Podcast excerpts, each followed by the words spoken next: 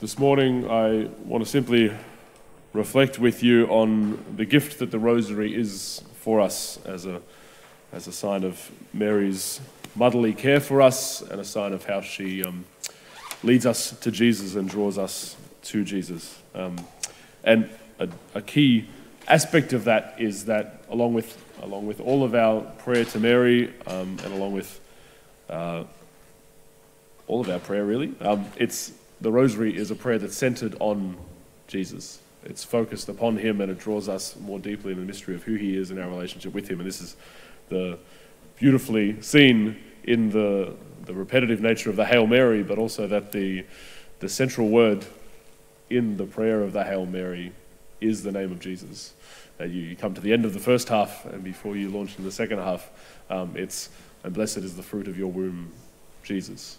So, in that, the repetitive rhythm of praying the rosary, we're focusing our hearts upon Jesus. And this happens in a number of different ways. One is the meditative nature of the rosary. It's a great way for Mary to lead us, lead us as it were, through the journey of Jesus' life, through the different mysteries that we're invited to reflect upon as we pray each decade. Uh, it's a great way of, of really entering into the scriptures, entering into these events of Jesus' life, um, and encountering him there with the, with the accompaniment of Mary.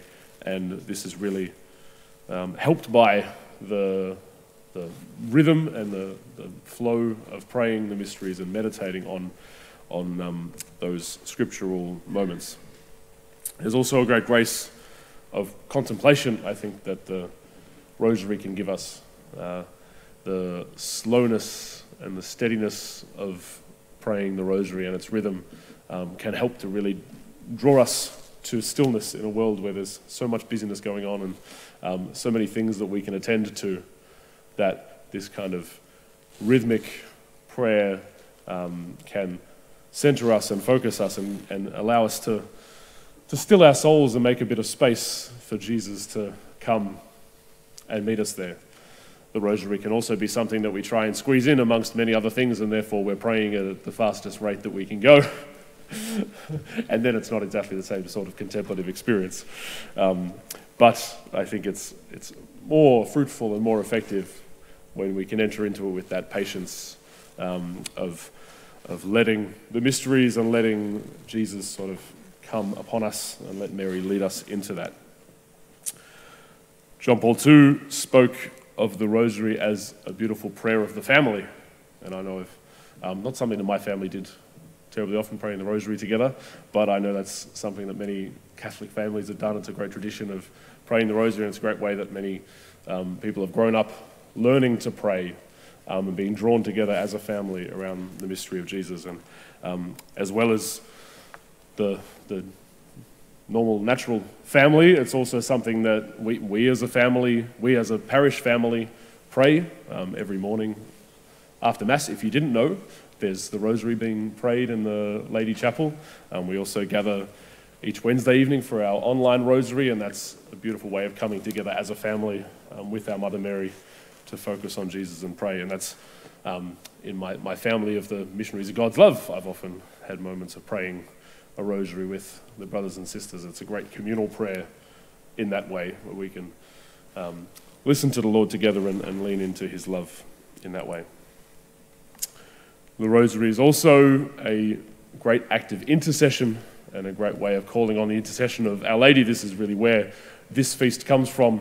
It was instituted in the wake of the Battle of Lepanto, which um, other historians could tell you more about than me, but as far as I understand it, it was a moment where um, the Arab Muslim world could have actually come and taken out Christendom. There was this crucial battle where they were invading some part of Europe, and if they had have won that battle, they could have just kept on sweeping through. But um, many people were praying the rosary, and the battle was won, and um, the Christian, the Christian nations um, held strong.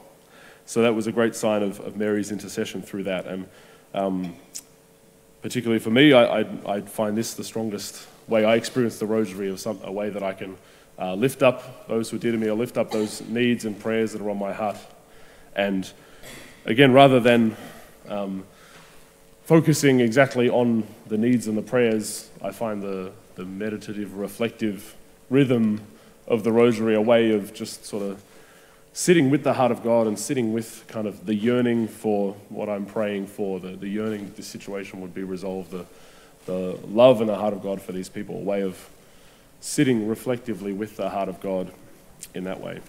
And this is something that's, I think, the, the great beauty of the rosary is that it's so versatile. There's these different aspects the meditative, contemplative um, way, or the, the intercession, the power of the prayer of the rosary. From my experience of hearing from others, I think many people pray the rosary in, in different ways.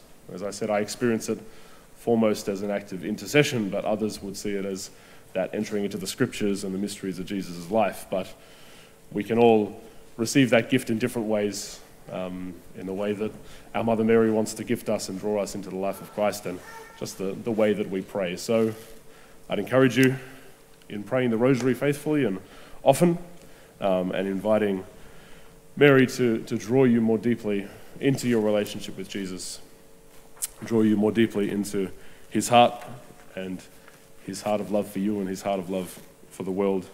And let's, particularly today, ask for the protection and the care of our mother and that she would help us draw from the fruit of this great gift that she gives us in the Rosary.